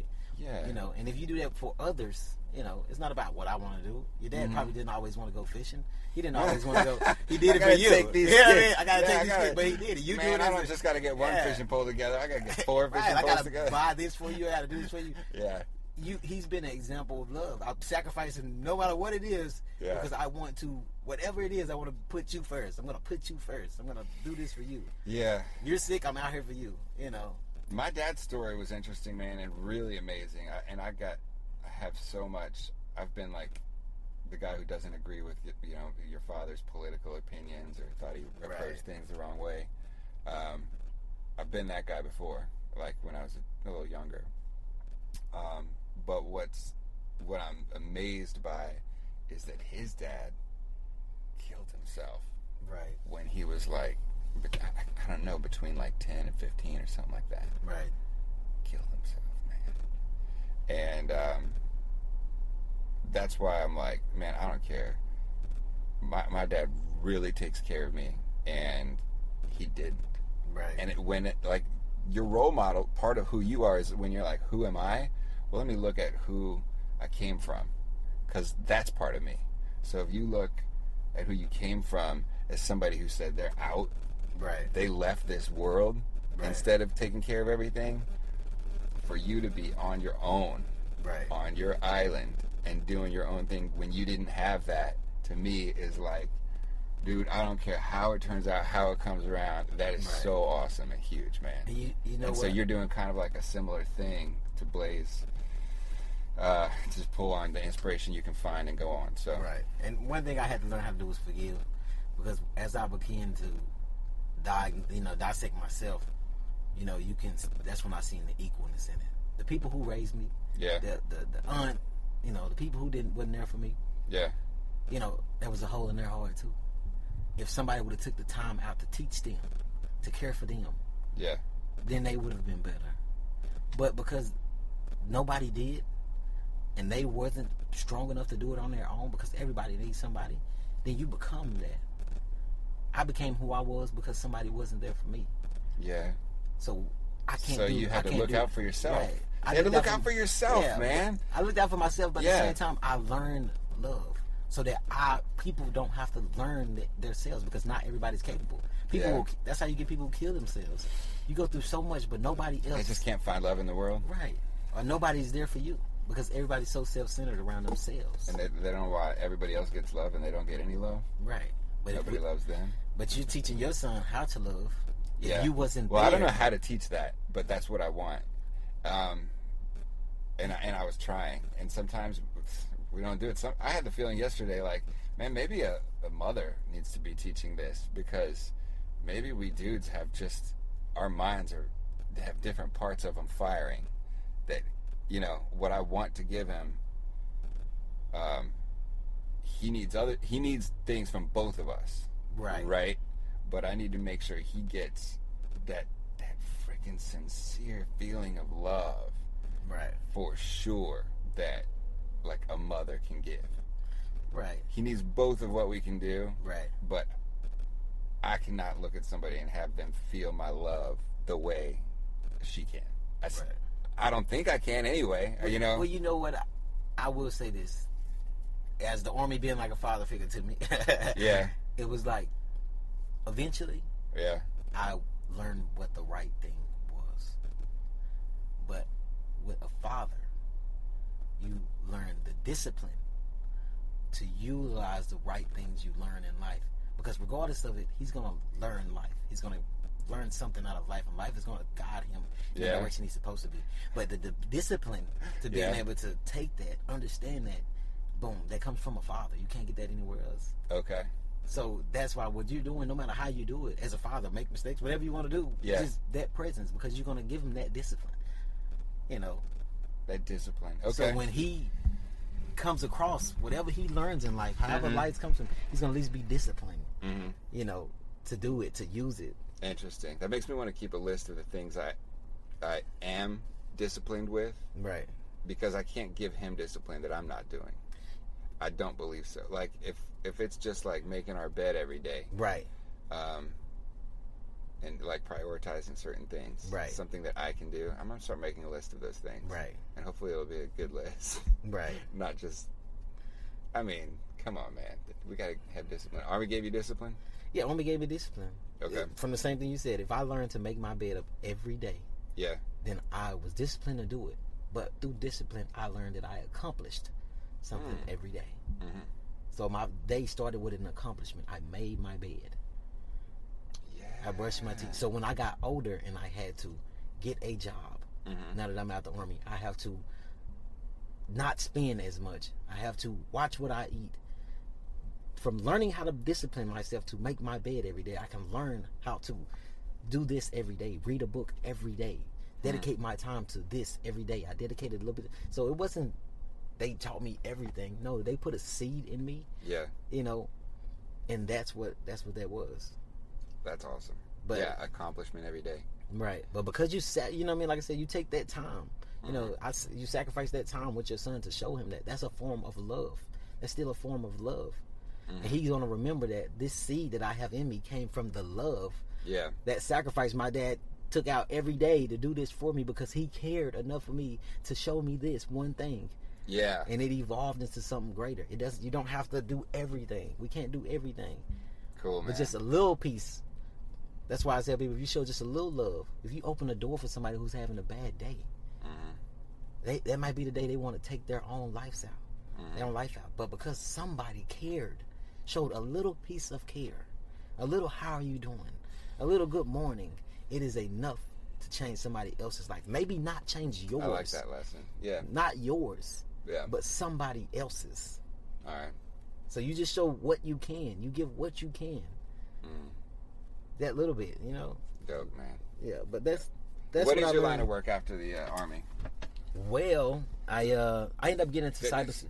No, I end up getting into cybersecurity. Um, I actually was in Arizona for cybersecurity school, Mhm. so I did that, and now I'm in barber school until I finish up my degree in computer science, which I should graduate in July. Ah. So I graduate uh, uh, May. I should graduate um, uh, college, and then July I should July I graduate barber school, Okay. and all I'm gonna do is go into the cybersecurity field. But it's crazy how you said schools, that, man. yeah, Yeah. yeah. And I actually uh, I work with the youth ministry now hmm and um, I try to do more in the outreach program for homeless person, Yeah. hom- homeless personnel. So, and that and that, that just happened over the course of a couple months. I'm well, well, about I say about six months because I started learning. When you start sitting down and focusing on, and when you start showing love, Mhm. you know, I met, I ran into people that showed me different things, Mhm. and I learned more things about myself by giving. You know, Mhm. so that's that's Any good good success stories with the homeless people, or just giving them some food, or what? You know? I have a buddy who actually started up a uh, outreach ministry in Georgia. It's actually one of the number one uh, deals that's about to pop out out there. I don't want to. I don't want to break the ice before February first, but Mhm. that's what he has going out there, and he kind of worked a system for me. So if I start a nonprofit organization in Texas, then hopefully I can get something running out there. And that, and I've got a bunch of buddies. And know? what would be the ideal? What's like your ideal thing that you can do for a homeless person? So what I was gonna do is open up boarding houses. Hmm It'll already be state funded.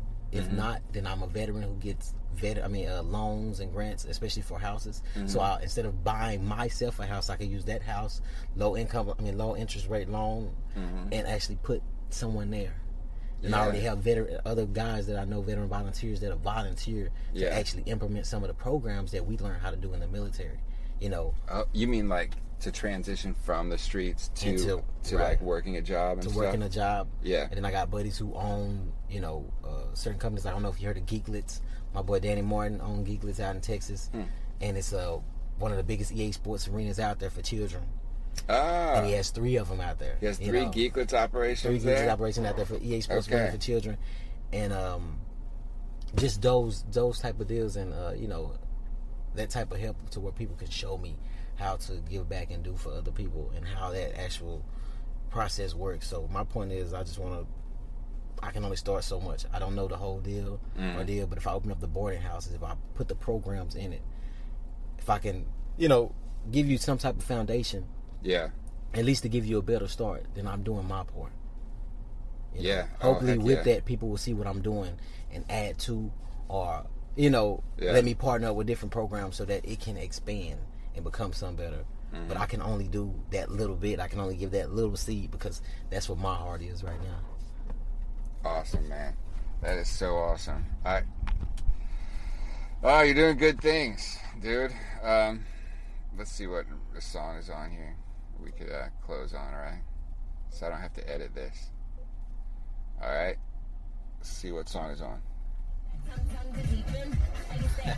Not that one. Not that one. I like uh, this, this station right here. That's just the end of a song. All right, never mind. No song. Right. My name's Ethan. Let me write down my number and uh, email. All All right, right. and I'll shoot you an, shoot you an email. Thank you for being like on this podcast, man. I'm gonna share some of those awesome things that you Right. uh, that you said. Is that cool? oh yeah, fine. I'm fine with that. All right. Thanks for doing that, man. Homeless. Homeless, sleeping. In, I was in Tennessee out working for Coca Cola. Didn't even get my first check yet. What's crazy was a buddy I had met, I, I knew but wasn't even that cool with gave me a car. Gave you a car. Gave me a car, Infiniti G635. Uh huh. I mean G35. Okay. I'm sleeping there. I'm, I'm trying to be with women. I'm sleeping. I got this one girl I met at the airport. I'm trying to stay at her house, but the reason why I couldn't stay there is because she had kids. They showed me. She showed me so much love out of two days of knowing her. For my birthday, she gave me a big birthday cake from her kids. First cake I ever got for my birthday is mess you up, don't it? Oh You yeah. see what I'm saying? You see how supernatural life story? Bro, Yeah. I can tell you things and things and things and things and things and things Yeah. and things and things, and it'll be all day. But I know that my life, the stories I have, they're not gonna happen to you the same way. Mhm. What what God has for you is for you. You know what I'm saying? Yeah. And the hardest thing to do is trust in something you can't see, but something you know. As they say, God does this. He promised this. He says this. No, it's realer than what you what you know.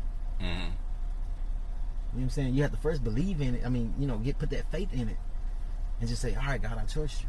All right, you got this. All right, you put me here. You know what Yeah. I'm saying? You put me here. You made me feel this way, so I can make this decision Yeah. to put me here. Because Yeah, I thought. I could outsmart you. I knew what was going on. No, I didn't. You gave me this feeling at this time, so now I'm doing this. I made this decision at this time. I'm here by myself at this time. It gets very, very. God created the world, and you think you finna outsmart him?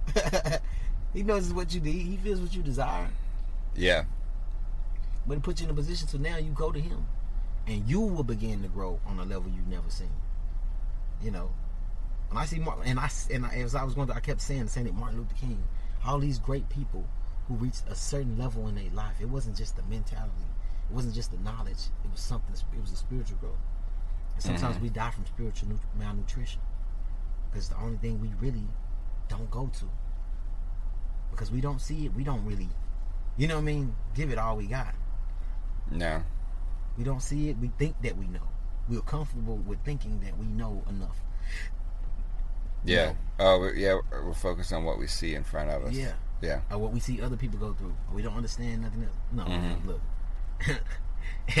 I believe the Bible was 100% real, and I know why now. You know what I mean? Yeah. That was my life.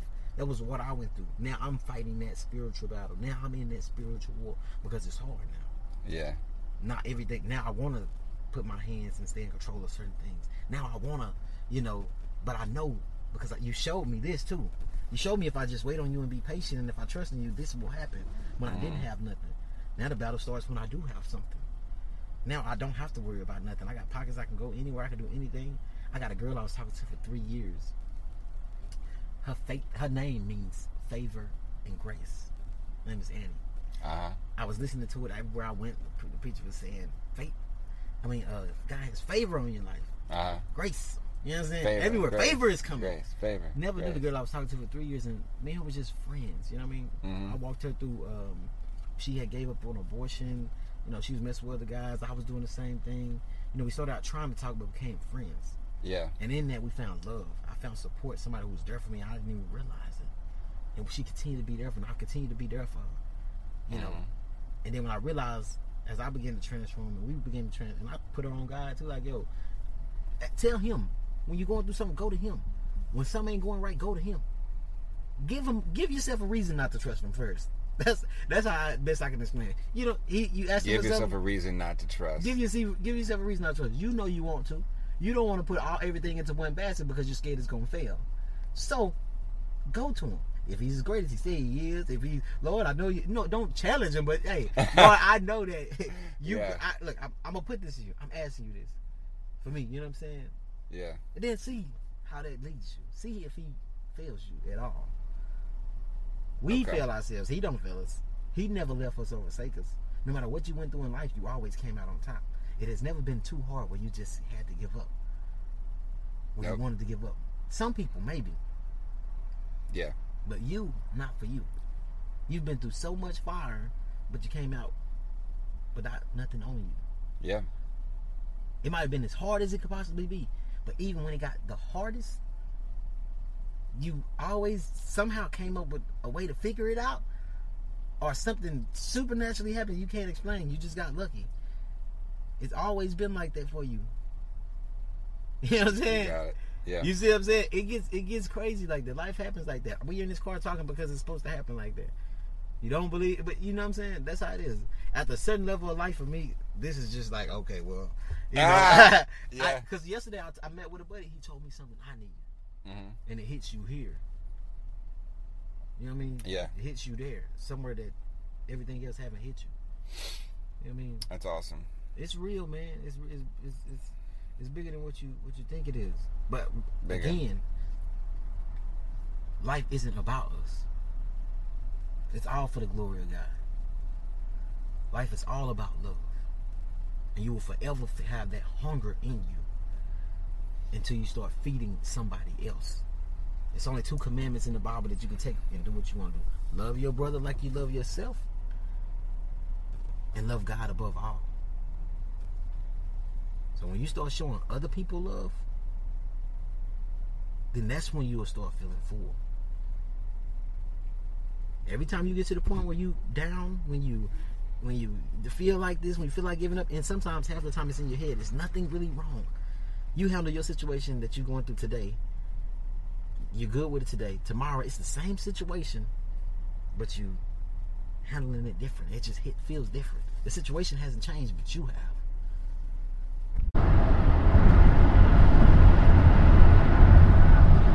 And that was the conversation with um, Demarquis. Demarquis. Check it out. Follow Ethan Sharrett official. Uh, I'll post a picture there of just what it was like in the Uber with me and Marcus. And I'm also starting the Joyful Podcast Instagram account, which is uh, less balanced with my the rest of my life because it's going to be uh, centered around the experiences from the podcast and stuff like that. It might actually give me more freedom, and I'd love to get uh, comments, uh, followers, posts, shared insight, thoughts on that too.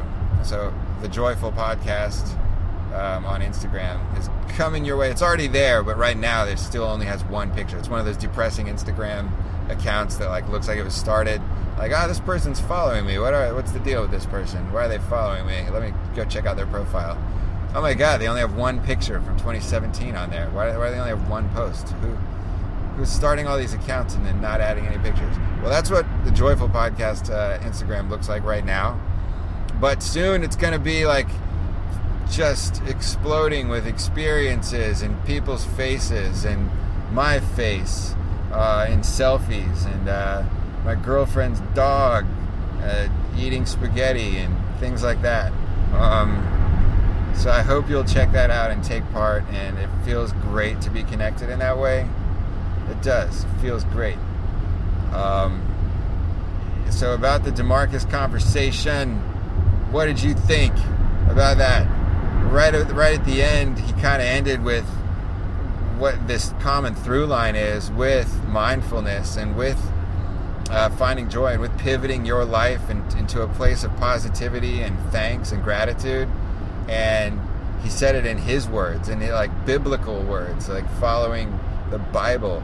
But it's the same type of mindfulness and, and uh, intention of life that you know he was trying to share that he pivoted to. That your experience is, or the situation of your life will be the same with that old mindset, but with your new mindset,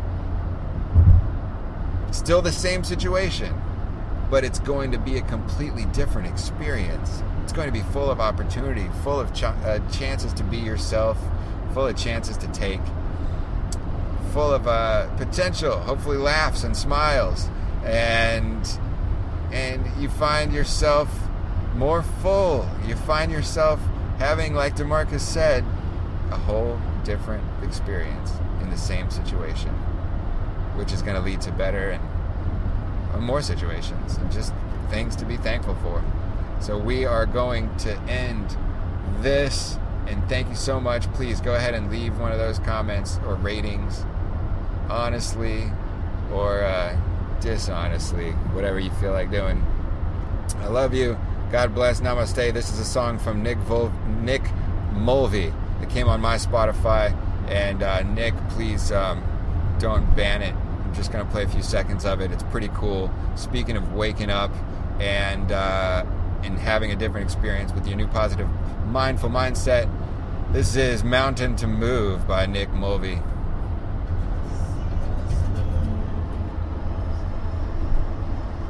Any more time? This moment is a mountain to move. See? So move it inside. Thank you. God bless. And namaste.